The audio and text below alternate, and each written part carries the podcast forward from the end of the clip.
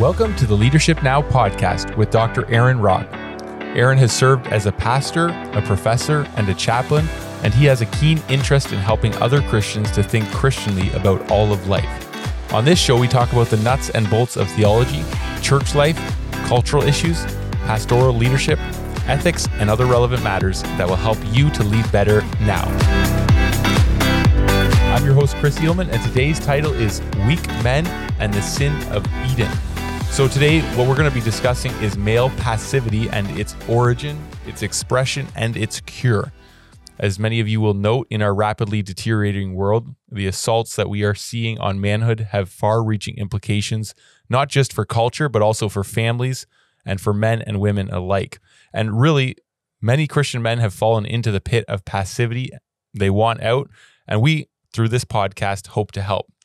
So I know, Aaron, many men appear to be disinterested or perhaps ill equipped or really just plain terrified to lead in their marriages, families, and churches. And so, where we want to start is where does this really stem from? Well, in the opening chapters of the Bible, it discusses the fall of humanity into sin in Genesis chapter 3. And then as you go through Genesis chapter 3, it gets to some of the consequences. And one of the most interesting verses in that section is found in Genesis 3:16, where it's talking about a woman's pain being uh, increased, multiplied in childbearing. And then there's a statement that says, To the woman, your desire shall be for your husband, and he shall rule over you. Now I'm reading out of the English Standard Version. There's a little footnote beside the word for that says it can also mean against. So, properly interpreted, what that word actually means is out for and some of the upgrades to the translation include that. Now, structurally, if you look at that passage, your desire shall be for, meaning out for, there'll be a natural tendency because of sin for a woman to try to usurp her husband's authority, and he will try to rule over her. And the word there is crush. Now, we know that because there's a parallel grammatical construction found in the next passage, in the next chapter, chapter 4, verse 7 where God is warning Cain that sin is coming for him. And he says there, its desire shall be for you. So mm-hmm. for doesn't mean in favor of, supportive right. of, on your side, I'm your buddy. No, it means it's coming for you, it's against you.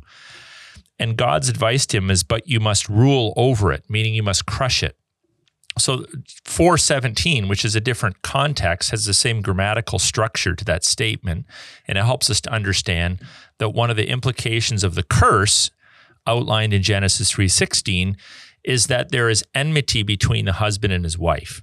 So the uh, natural propensity of a woman in a sin-infested world is to try to dominate, to try to usurp her husband's authority. He likewise is affected by sin. So his response is to try to crush her. Hmm. So he's not demonstrating love to his wife, and she's not trading, demonstrating respect for his, his uh, headship over the union. If we look at scripture, the bottom line is that Adam's sort of seminal sin, if you will, the Edenic sin, the sin of Eden, which has been passed on to all of his male descendants, is passivity. Eve was having a conversation with the serpent. The serpent was trying to manipulate, ultimately succeeded, and she took the fruit, and it says she gave some to Adam who was with her. So Adam's sin was to remain silent, to be passive, to not step up and say, Actually, I heard what God had said just a few hours ago. This is all in the same day. This is wrong. We're not going to do this, honey. We're moving in a different direction. But even though one could say that Eve was the one that first sinned, Adam was sinning along with her because of his passive response. And he is fingered as the one ultimately culpable for that. This is why there's a need in the New Testament for the second Adam, not a second Eve, but a second Adam to rectify the first Adam's sin where he disobeyed God through his passivity. So it's really critical for people to understand this as they're trying to sort through the relationship between a husband and wife that women are affected by sin and men are affected by sin. And what sin does is it attacks our identity as husbands or wives, it attacks our core responsibility.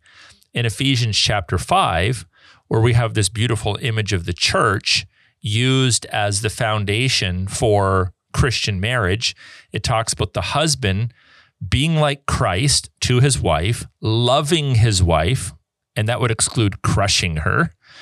And it talks about the wife's responsibility to respond to her husband as the church responds to Christ by respecting and submitting to his authority. So the opposite of respecting and submitting is usurpation mm-hmm. when you try to dominate over. So what was lost in Eden, Christ is seeking to regain through the gospel of Jesus Christ in each of our lives. And I'll just add one more thing that the eschatological vision for the Christian church is that she would be presented to Christ, the church as the bride of Christ, and Christ as the heavenly groom. So this this attack on marriage in Genesis chapter 3 has clear consequences. In the here and now, God has provided us with great teaching, like in Ephesians chapter 5, to help us to see how to redeem that in a sin sick world. And the eschatological vision is that it's going to be redeemed in its ultimate form when the Christian church is presented as the bride to the ultimate groom who is Christ. So this is really important for people to understand that we're not just talking about issues that are relevant to modern culture. This has been a problem since the beginning of time in every human culture, in every marriage. There's going to be degrees to which this sin is expressed, but it can be redeemed through uh, a gospel-oriented marriage and by by by moving husbands and wives back to the the creational ideals that God originally designed for us all. Mm-hmm. Yeah, there truly is new nothing new under the sun, right? Yeah, it's just right now it tends to be more of a a public state sponsored onslaught against marriage. That hasn't historically been the case in many cultures. In, in, most historical cultures, the state would affirm what we would call a creational understanding of marriage. There's different role relationships. Now, in some historic states, it was taken too far where the husband was given permission to crush his wife and she just had to submit to him. So there was like abuse. We're not talking about uh, condoning that in any way, shape, or form. But it's relatively unprecedented if you study human history and cultures to have such an onslaught where men are being denigrated to the degree that they are, and women are supposedly being being elevated. Mm-hmm. So obviously, as you mentioned, there's an assault on manhood in our culture, in broader culture. Um, so, what are some of the messages men need to be aware of that fuel male passivity? Yeah, that, that's a that's a really important thing for us to be thinking about. Pay attention to the subtle and not so subtle, increasingly not so subtle, messages that you are choosing to listen to and potentially believe as a male. So if you have a desire to lead well, to understand your calling and your relationship with your woman, it's it's important for you to be able to spot the lies, to identify the lies that are being whispered in your ear. And there are several in this current cultural milieu that are being promoted. One is that men are microaggressive. So the idea is that any display that a man might make of courage, of dominance, of headship, or of initiative is harmful and must not be tolerated. And even compliments can be taken this way. Oh, honey, your hair looks good. Or, you know, that was really well said. Well, who are you to be the determiner of whether what I look like is good or bad? You're trying to dominate me through this compliment. There, this is obviously an ex, this would only take place in, in extreme cases, but the there is a subtle, Chris, not so subtle attack. Basically, men are being told to sit down and shut up. Mm-hmm. Like you can warm the bench, get off the field. And men need to be careful not to apologize for that. Uh, courage, dominance, headship, initiative is part of our male identity. Now we le- we need to learn to express that positively and redemptively toward our wives, but these are not things that we should be apolog- apologizing for. There's also an increased emphasis on this idea of privileged. Well, males are privileged because of history. You know, historically, you're one upping women because you have this innate historical backdrop where men were in charge of everything, and we sort of need to overturn that. So the idea is that, guys, it's time to step down. That's what culture is essentially telling men. It's time to step down. Even um, in some of the major banks. So let's take Scotiabank for for example. Scotiabank is a Canadian bank. It's kind of one of the big five in Canada. And they have this thing called the Women's Initiative. And the Women's Initiative, if you read their website, I've seen it in, in their banks because I, I used to bank with them, but I've pulled out, frankly, because they're following the woke agenda. They talk about breaking down barriers for women. They don't define what those barriers are.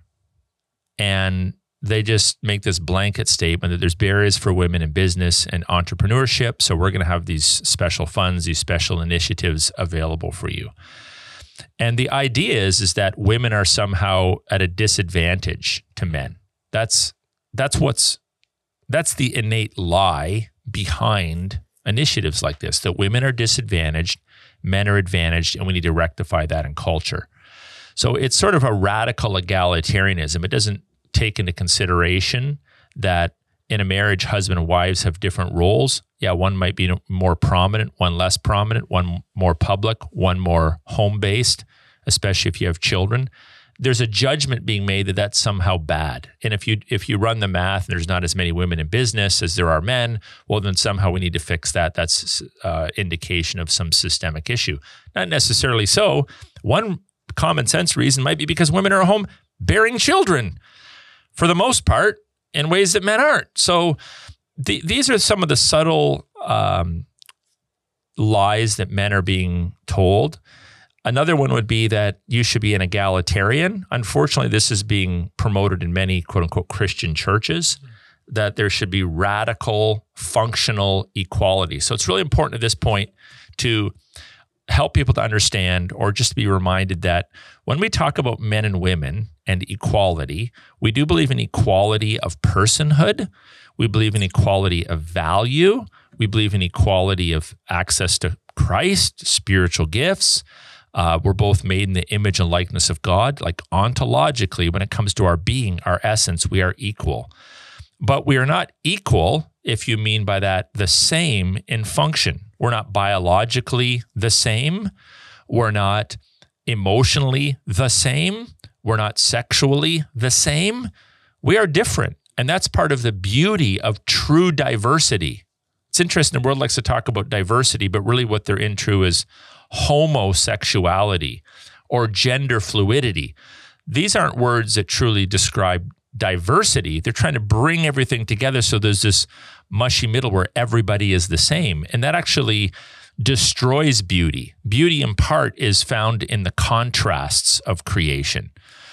So we have radical egalitarianism, which says that anything a woman can do, a man can do, anything a man can do, a woman can do. We're all the same. We all think the same. We all act the same. Well, no, no wonder many young men, and I disciple, I've discipled a lot of young men over the years. No wonder many young men don't want or are terrified to ask a woman out on a date. It's like, I don't want to demonstrate any sort of initiative. I'll just wait for her. And the women are sitting around thinking, when are they going to ask? Well, I, maybe I shouldn't ask because I've been given permission. So what we have is we we have many uh, young men, and I think this is sort of on a deep subconscious level that would actually rather be alone than be denied their biblical right to lead. I've counseled and interact with young men who are desperate to have a girlfriend and start the process of moving towards marriage, but literally never talk to girls. And they can't they don't really know why. There's just some sort of a terror, there's some sort of a fear there. Because women have been told, you know, you need, you can be in charge, you can do anything a man can do. You you you know, you should be treated as a functional equal in every single aspect of life, which is a lie.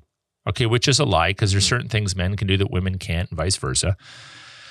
And so we've created this stalemate, almost like a standoff where many young men and many young women who want to be married, who want to be in a meaningful relationship, are just one staring across the field one way, the other staring across the field the other way, and nobody wants to make a move because they're not sure if they're they're even allowed to. Mm-hmm. You all, you've also heard about the whole idea of the patriarchy or masculinity being a toxic social construct. So that's sort of part of the whole woke agenda that being a man is somehow bad. It's like you got to go around apologizing for being a man, uh, for being a man. That we should support radical feminism, which is both dysfunctional and despairing. Even though what's interesting is the snake's eating its own tail, yeah. because the feminism of the '60s is now being hijacked by the transgender movement of the 2020s, in that the the the rights that women have fought for are essentially being lost, especially in female athletics, as men that claim to be women go and dominate them on the track, which is a, fascinating phenomenon to see. In some respects, it's probably a, a, good thing for this to get crazier and crazier, so the more people might wake up to it. Mm-hmm. The final thing would be that um, this this subtle notion that men are somehow just sexual animals, they're rapists. You know, this is uh, obviously there are many men that are sexual animals and that are rapists and have done bad things and are sexual perverts and frankly need to get their act together. But um, the Me Too movement is is an interesting movement because it's sort of predicated upon the assumption that if there's sexual aggression between the genders, it's pretty much always going to be initiated by the man. Hmm. And that is not only a falsehood, but it also, again, pushes men to the sidelines and makes them afraid to initiate relationally. I mean, every every um, man woman relationship that's moving towards marriage is innately has a sexual dimension to it. I'm not saying that you're having sex, but it's sexual in its nature, a male and a female seeking out the other. It it it hinders men because they're terrified you know, what am I going to be accused of if I if I'm friendly with this woman? What am I going to be accused of if I open the door? What am I going to be accused of if I um, try to hold her hand? So it's it's a self defeating. It's in response to some abuses in culture, but it, has been taken too far. In fact, it's been taken in the wrong direction in terms of its application. Mm-hmm. You know, as you think about, or you mentioned these subtle signs that they, men need to be aware of that fuel passivity. Some of these are quite frankly not so subtle anymore. I just think back to even years ago how um, a lot of the shows we watch, the men are stereotypically the the idiots of the family, right? And uh, it's like a subtle undermining of the respectability of masculinity. Right. right. Yeah, I think remember I don't know if you would remember this old show called The Honeymooners, mm where it was kind of I think it was a black and white show, but there was the the dippy overweight husband and the sort of keen, sharp-minded woman, and he was just always kind of a screwball. I'm pretty sure it was the honeymooners. And then later on, there was sort of an update to that. I can't remember the name of the show, but that's common to to to uh, portray men as sort of dipsticks because it is hilarious. I mean, men do some silly things, and women sort of as being in charge and being more more intellectual. Um, the other thing is if you watch like cop shows, it's pretty much in every cop show now. First of all, almost all main actors in all the series now are single, which is interesting. You hardly ever meet it's like a whole platoon of cops and they're all single. Hmm. And they're cross dating and you know, maybe one's gay and one's a lesbian and you got to throw your token gay or lesbian in pretty much every series now they're all like 35, 40, 45, 50 years old. They're pretty much all single. Hmm. So none of them are really portraying, very few of them are portraying, you know, an intact marriage as being a respectable thing. And they, there's, I, I don't have a problem with women serving in this role, but the women are usually like the ones quickest with the gun, most likely to take down the bad guy, kind of, it, you know, large and in charge. Well, there's obviously a place and culture for different personalities of women serving in different areas, including politics or policing.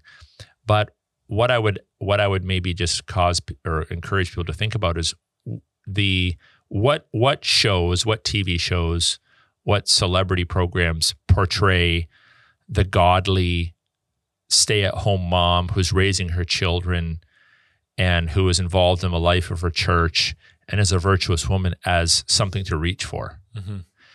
And we are products of our culture, and Christian women need to be aware of this that um, you need to think through what is your mental image of a successful woman and where does that actually come from? Yeah.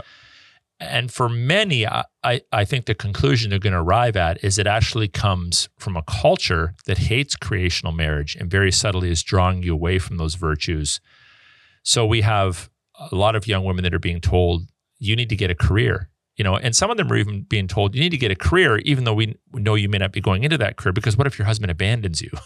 yeah, it's like insur- an insurance policy, and uh, you need to get a career, which again, we're not opposed to women having careers, but from a, an economic financial perspective, it doesn't always make sense for a woman to graduate from high school, go through four or five or six years of university, graduate, work for a year, and then start having kids and stay home anyway.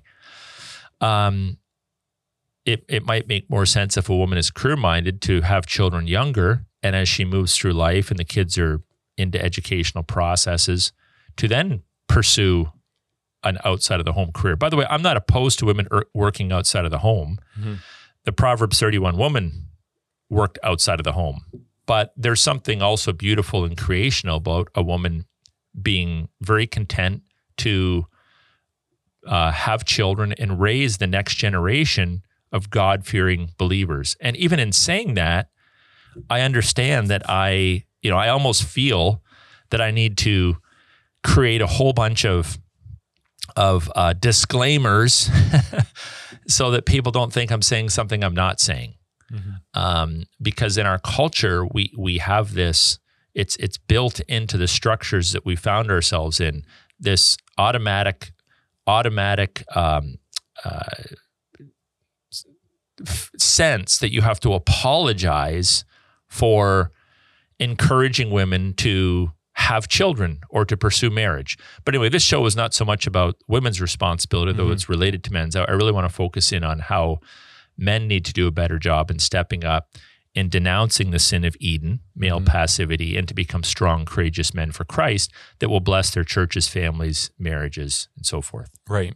And praise God, there are men that are standing up against passivity. Uh, we're against these assaults, really. And the reality, unfortunately, though, is that many are buckling. And so maybe you could say and just share how you've seen men buckle to the attacks on manhood. Yeah. Well, so I, where is this coming from? So I've pastored now for um, close to 30 years, and I've been a youth pastor, a senior pastor, taught college students, seminary students. And I have had the privilege of discipling probably about six, 50 to 60 young men in our own church over the last five years. And you start to see patterns in generations. And I also have three adult sons of my own. So observing their behavior and how my strengths or weaknesses have rubbed off on them.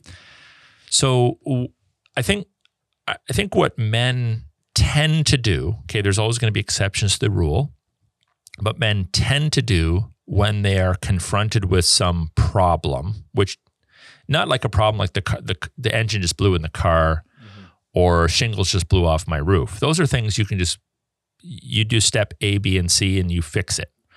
But when it comes to relational, spiritual challenges, the tendency of all of us as men, because we're great, great, great, great, great, great, great, great, etc., grandsons of Adam, is to do what he did, to just go passive, to hide and to pretend, to not want to deal with the issue.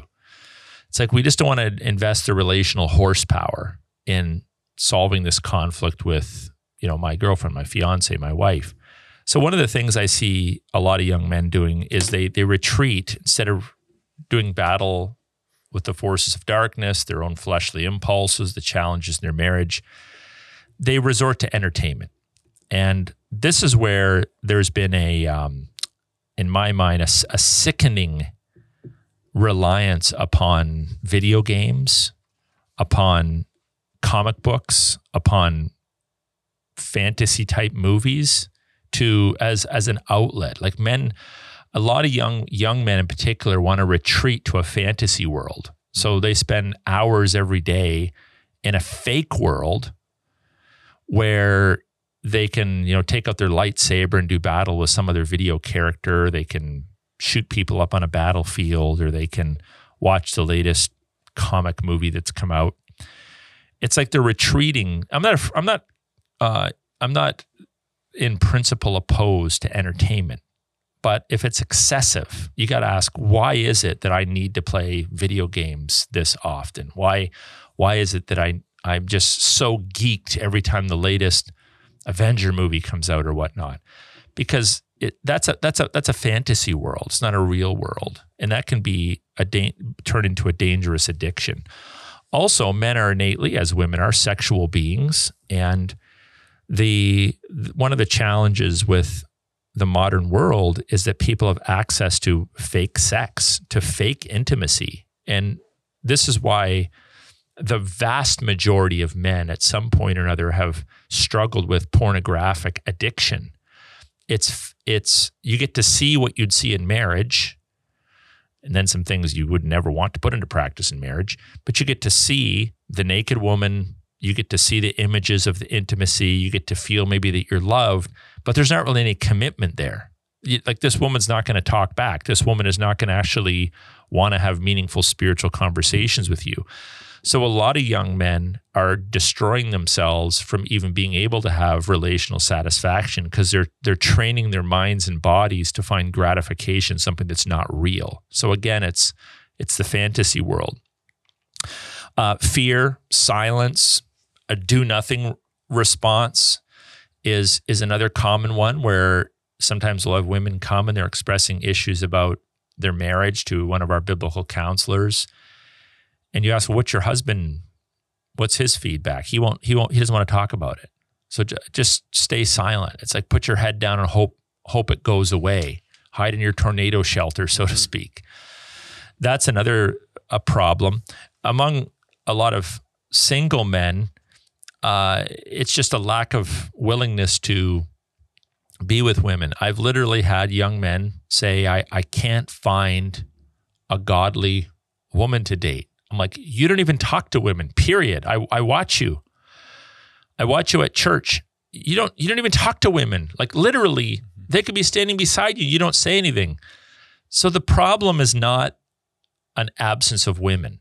Okay. The problem is many people have not your, learned the relational skills to start the conversation because they're terrified. They don't know what the, the boundaries are to even initiate the conversation. I would say too that again, I'm not opposed to online Christian dating sites or whatever because it seems to be more common. But it is a fascinating phenomenon that there are some people who go to online dating sites to find a mate when they're actually surrounded by potential mates. But there's something there's something in our culture where it's like I'm more used to having those artificial conversation. So you kind of have the text messaging or the, the, the emailing back and forth.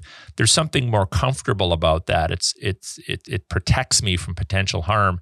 And then at some point, if if I'm starting to feel more and more comfortable, then you know I'll have the conversation in person. But in the old days, people didn't have that option. Somehow they figured out a way to have a conversation. So we, we're creating a culture, I would say, increasing where people are very socially awkward. I mean, Chris, we hear of people that ask each other out through text messages, adults, yeah. and who break up with each other through text messages. This is wimpy. This is weak. This feeds fear. This fear feeds um, your inability to have a proper uh, relationship with someone.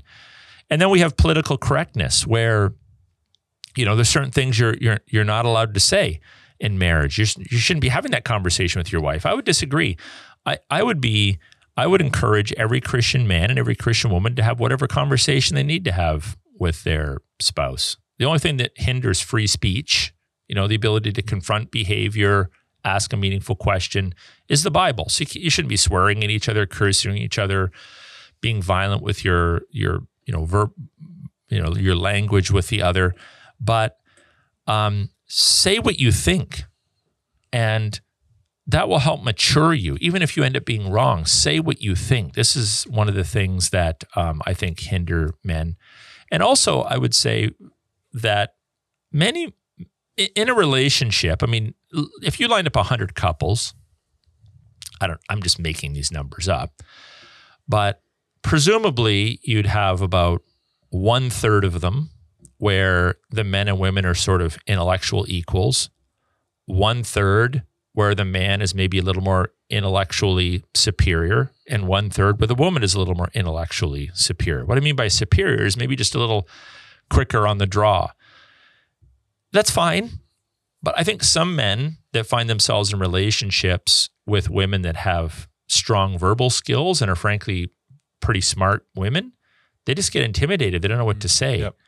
But I have I have seen godly men who are principle centered who may be lacking a little bit in the, their natural capacity to communicate verbally or their natural capacity to think as fast as their wives think do a really good job if both parties understand biblical role relationships and having a very successful marriage. Mm. So if you're in a marriage where your spouse needs a little more time to process things before they respond, you have a responsibility as a loving husband or wife to encourage that, not to try to push that person down or to somehow use your your intellect or your verbal skills to dominate the other either direction so it it takes you know two to tango, and in a, in a relationship, if one person wants to dominate, they have the natural abilities to do that.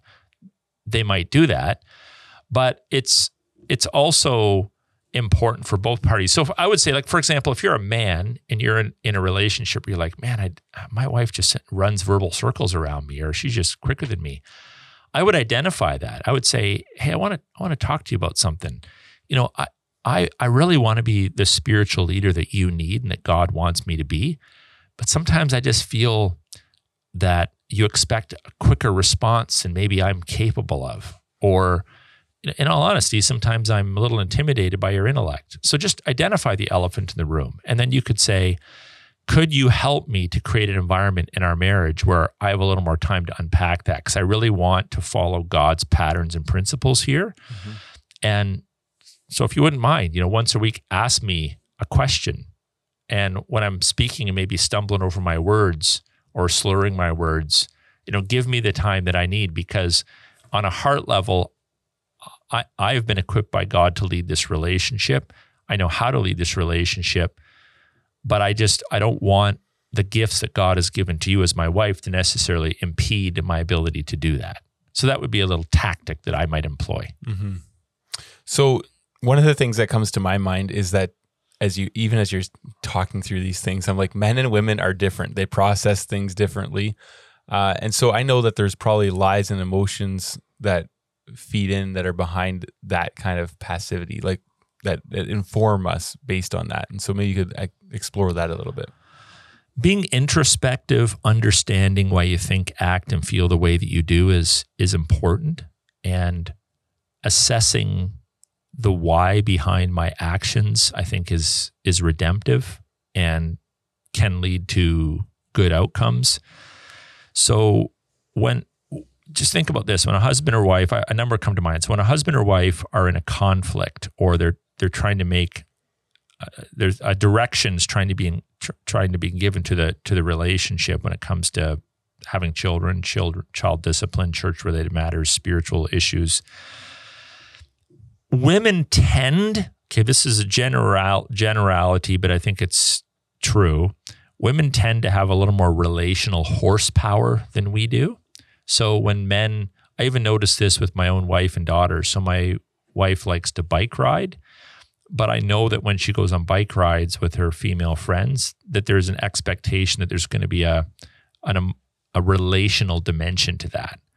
I bet, I bet you if a bunch of guys get together in our church, the bottom line is, yeah, we're going to have fun. We're going to tease each other, but I just want to win or I want to, you know, perform well. But women obviously have a, a, a more obvious expression of desire for relationships and conflicts that husbands and wives have are innately relational. And because some men just don't have as much of a vested interest, I guess, they don't feel such an immediate need for relationships, they can easily just blow it off. So it's like, yeah, there's an issue in my marriage, but whatever.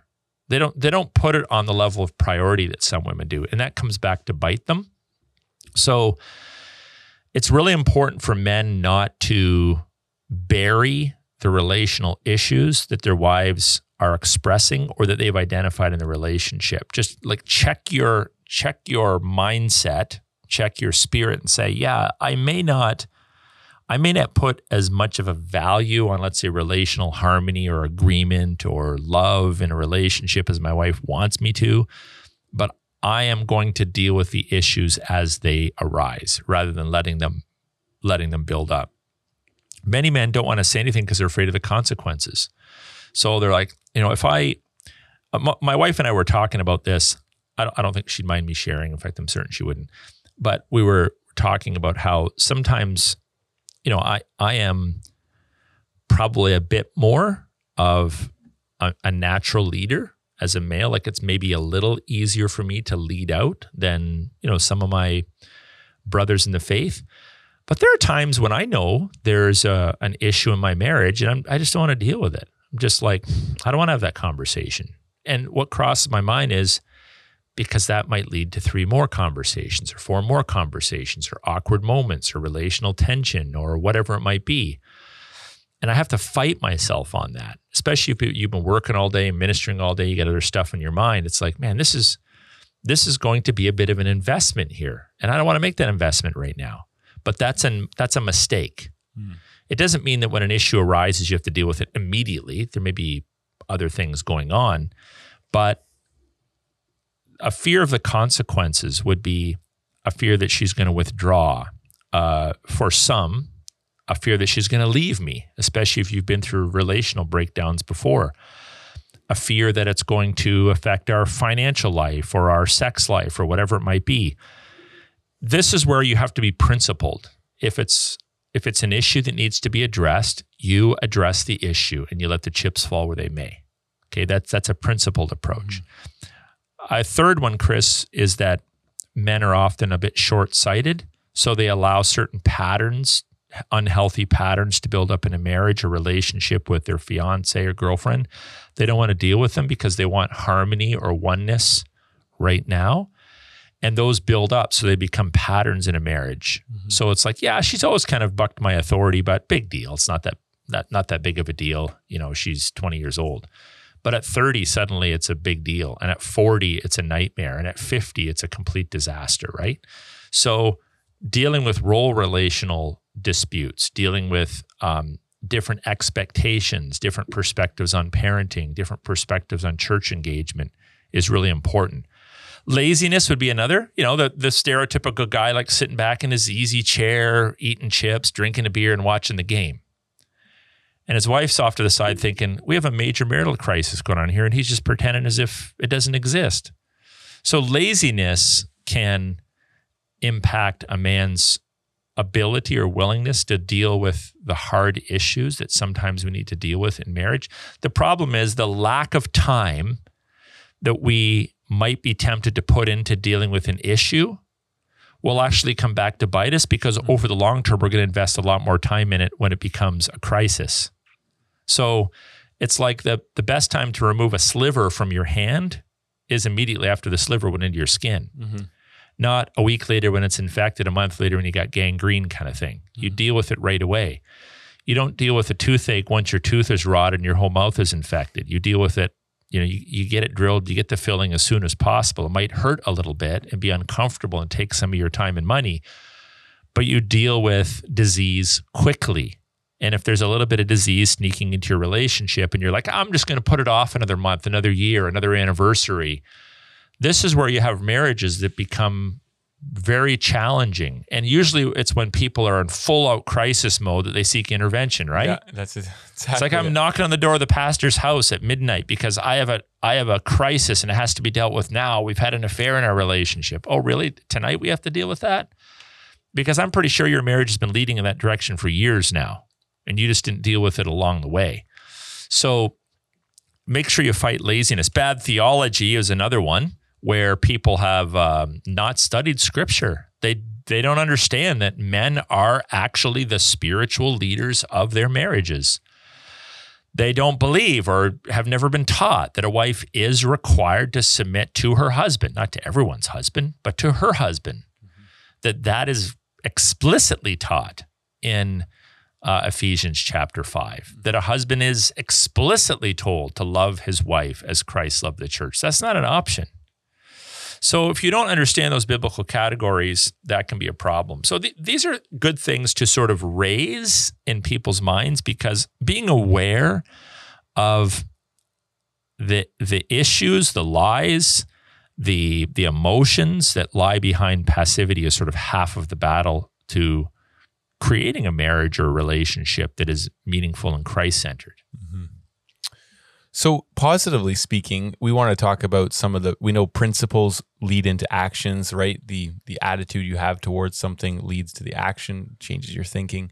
So, we want to talk about principles that would bring about change in behavior. So, some some basic principles for men to consider. What would be a few that you can think of that would be helpful? I've been emphasizing this as clearly as I can to all of the young couples in our church that I've married over the last couple years, and that is driving home this idea that marriage is a dramatic portrayal of the gospel of Jesus Christ. If a couple understands that that there's a third party in their marriage, the Lord Jesus Christ, that rules over both of them, and the closer they draw to him, the closer they draw to one another if they understand that the husband's job is to role play Christ in the relationship, to love his wife as his own body, for no one ever hated their own body, but nourishes it, cherishes it. If we could teach men to actually do that, to love their wives sacrificially, to lead their wives lovingly, women would be delighted in that. And if we could do a better job in teaching women to respect your husband, to encourage him when he makes good decisions, to submit to his leadership, to to to to avoid the sins of manipulation or usurpation or dominance, to to fan that flame of giftedness that God has given to him. This is literally putting the gospel on display in a dramatic fashion. This is a vertical marriage, not just a horizontal marriage, but a vertical marriage that's centered on Christ and rooted in Christ where the husband and wife role play Christ and the church. This is a beautiful vision of the, a Christian view of marriage. And I would encourage those of you who maybe haven't read it for a while, like read Ephesians chapter five. It's very explicit mm-hmm. in its description of marriage in that regard. So the, that means then that that any attack on male female relationships and marriage is actually an attack on the gospel. So, uh, a passive male, if if a, if a man is a passive male, what he's presenting to his wife is a passive Christ. is Christ passive? No. no? Way, yeah, right. But he's presenting to her this idea that well, Christ is passive. This is what Christ is like. A violent husband is presenting to his wife a violent Christ. Likewise, an unsubmissive wife is saying it's okay for the church to be unsubmissive to Jesus. It's okay for the church to usurp Christ's authority. So when a husband or wife don't properly put the gospel on display in their respective roles, they're actually muddling and befuddling the the gospel of Jesus Christ itself. Now, I would say that the the first victims of that obscured gospel will be their children. But also, if, if a mother and father don't put the gospel on display in their marriage, it's going to be confusing for kids to be reading Ephesians 5 and being told this is the role of the husband to emulate Christ. This is the role of the wife to emulate the church. Is like, well, I don't, I don't see that in my in my um, my marriage or my parents' marriage. So we have to emulate Christ. Secondly, we need to acknowledge the assault and just flat out reject complacency. We have to carve out time to talk about these issues. We have to ask our spouses for input. If you're not talking about something related to your marriage or family life at least once or twice a week, you're probably headed in the wrong direction. These aren't anniversary evening conversations. We need to continue to have ongoing conversations. If they're five minute conversations or five hour conversations, well, that depends on, that's going to depend on the, the complexity of the situation. But Christian couples should constantly be making adjustments and talking about the, the gospel centered nature of their, their relationship. And if there are, if there are expectations or offenses that the other person is not meeting, have those conversations. Third, we need to choose courage. It's interesting that a lack of courage is on sort of the damnation list of sins. Mm-hmm. A lack of courage. Courage is not, I just, I'm going to, you know, wrestle up my own, kind of pump up my own adrenaline and just try to be courageous. courage stems from a person who has heard the truth, embraced the truth, and has convictions that they would die for. Yep. And we need more courageous men and women. We need to be okay. We need to be courageous enough to say, if the Bible says it, I believe it. Mm-hmm. If the Bible says, I won't apologize for it. Creatures don't apologize to other creatures for what the creator has said. They don't. They don't do that. Biblical doesn't mean backwards. Biblical means blessed. When we follow the Bible, we're blessed. If we get pushback, it doesn't mean we're necessarily wrong. We need to be prepared to stand before God and give an account for the decisions we've made. So we need more men and women who are courageous mm-hmm. in dealing with the issues that inevitably will be foisted upon them in their marriage. We also need to learn to be firm. Men in particular, I think, sometimes struggle well. If I'm firm, they're going to think I'm violent. No. Deep down in the heart of every godly woman, she will respect your firmness. You can test it out in the dating years. She will respect your firmness. There's certain things. See, here, here's the thing even though sin has obscured it, the redeemed woman, the godly woman, the Christian woman, will because she's indwelt with the Spirit of God and has the Word of God before her, she may in her flesh resist it, but she will actually appreciate the godly man who's firm in his decisions, provided that she knows this is critical, provided that she knows that he's willing to stand before God for the decisions he makes. Mm-hmm. And guys, if you're listening and you're in a little bit of a pickle with your wife and you have a conflict, don't use this as a manipulative tactic, but understand this if you say to your wife, honey, we may not we may not be able to agree on this issue, but I'm prepared to stand before God and give an account for the decision I've I'm making in this regard, that will be a huge relief to her and a massive blessing to her and your children. Mm-hmm. So being firm, I would also encourage uh, men if they're new to the Christian faith or on the younger side of life to get a mentor. There's two kinds of mentors you can have. Formal mentors, where you actually go up to someone and say, "Look, I I'm dating, I'm engaged, I'm married. I just really I respect how you, you conduct yourself in marriage. And I want you to mentor me for 10, 12, 15 weeks, whatever it might be. I want to meet with you. I get a lot, I get a list of questions. I want you to help me work through these things. You can do that. And then there's also mentors you just sort of watch. They become your mentor by observation, where you just watch, identify the men in your church, for example, that seem to have intact marriages and their kids are turning out well. Just watch how they conduct themselves with their spouses, and you can learn a lot from that. Never think, never think that, well, if I came from the wrong side of the tracks, if I came from a broken home, I'm skunked. So I don't know how many of our listeners know this, but I, um, my parents' marriage broke down when I was 10 years old, and there were six children that my mom sought to raise by herself between the ages of two and 13. It was uh, very challenging. Uh, we we were short on money. Uh, my my dad tried to help where he could, but uh, ultimately my parents were, you know, their their marriage was broken up. We later moved away, so we were like an hour or two away from dad, and I didn't have then firsthand access from the age of ten onwards to what in those critical years to even what dating or marriage looked like. But by God's grace, He just kind of put this little piece of insight into me. I need to watch other men. If my dad's not close in proximity, if I can't watch him, then I need to identify men in my church that I can watch. And I always, I think, did a pretty good job of that. I, I, liked hanging around with guys who were older than me. And they sort of became my ad hoc mentors. And I watched and observed how they conducted themselves in marriage. There's still a little bit of, um, there was still a little bit of lack of certainty or surety when I when I started dating and ultimately pursuing my wife because I wasn't really sure how all that worked. But even if you've lost your dad, your dad's died, your parents have separated, you're not skunked, you're not jinxed. We can learn from good examples and we, le- we can learn from um, bad examples. And the cool thing about marriage is each new generation has the chance to hit the reset button and to start afresh and to establish their marriage and their family based upon biblical values, whether or not you saw those uh, put into practice in your your home of origin. Mm-hmm. The opposite is also true. If you raised if you're raised in a home where your parents just did a really good job of it, you might be kind of lazy and just assume exactly. it's easy. So that can be a problem as well. So your dad may or may not be a great example. Doesn't matter. We have the Bible. Your church may or may not be helpful. Like if there's not a lot of godly men in your church or there's no mentoring processes or programs, you still have the Bible. Now, if you're in a church that is teaching falsehood in this regard or is actually counterproductive, sorry to say, but you may need to try to work for change in your church or find another church because we often, um, you know, we know that iron sharpens iron mm-hmm. and ambiguity creates ambiguity.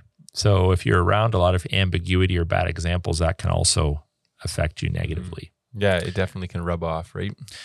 I've also mentioned to young men that if you're so this is more for guys that are looking to be married, they're not yet married, they're single, they're sort of in that period of time when they're they're of marriable age, but they're not married yet.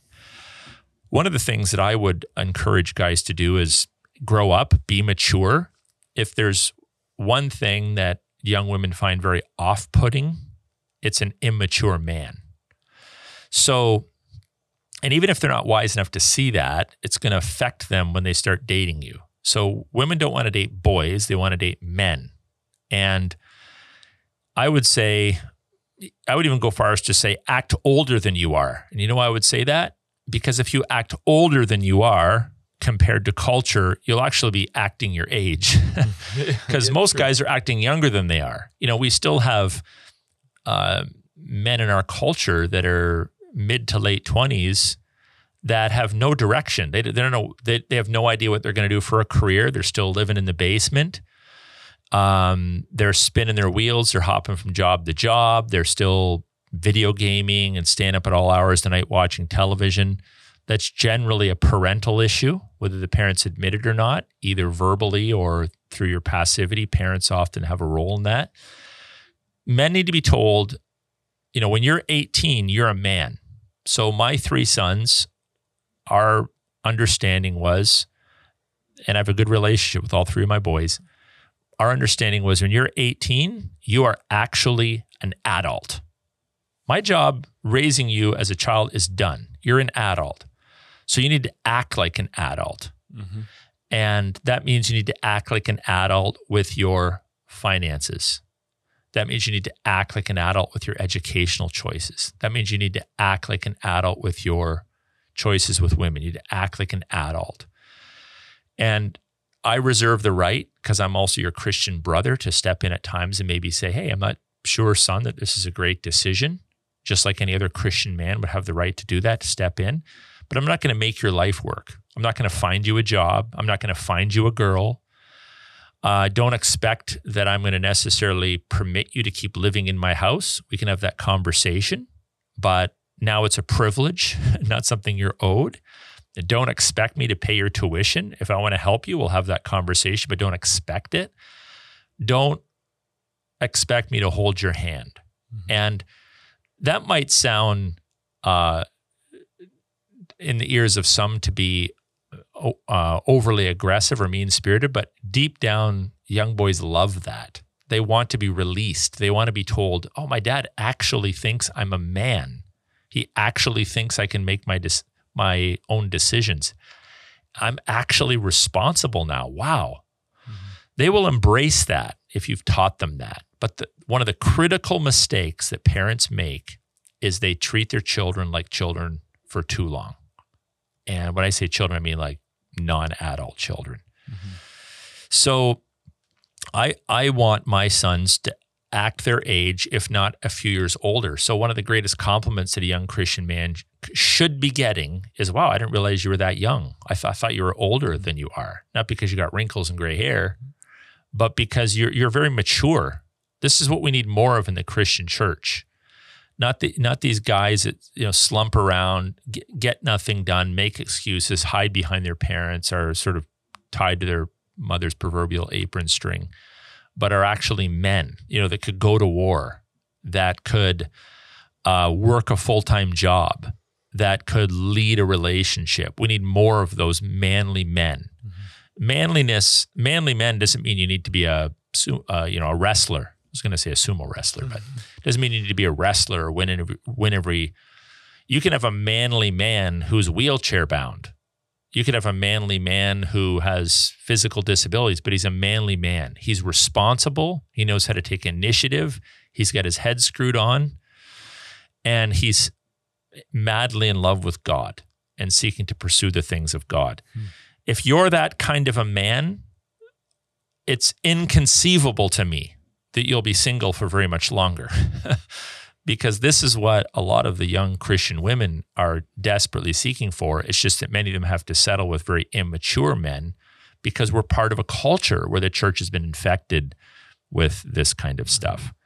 And don't apologize for any privileges you might have. If you if you come from money or you come from a great intact family, those aren't privileges, those are blessings, and your job is to simply levy them for the glory of God. Well, that is very helpful explaining some of the core issues of passivity, where it comes from.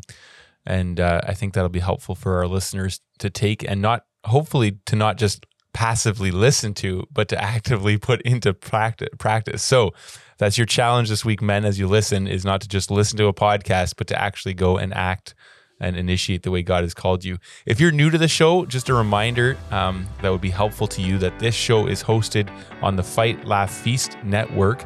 You can download this podcast over on their app, the, and you can download their app rather from flfnetwork.org. Uh, really helpful to go there and get that because that app won't be censored. Uh, in the news this week, there's a new bill that's passed in Canada that will lead to censorship of media. So super important you get the the uh, Fight Laugh Feast app. You can also listen to us on the CJXC Radio, Canada's constant Christian companion. That's 11 a.m. on Tuesdays and rebroadcast at 11 p.m. on Thursdays. Thank you, Aaron, for your time. Thank you for sharing with us. To our listeners, thank you for listening. Please share the podcast, rate and subscribe, and all that good stuff. And tune in next week to another episode of Leadership Now with Dr. Aaron Rock.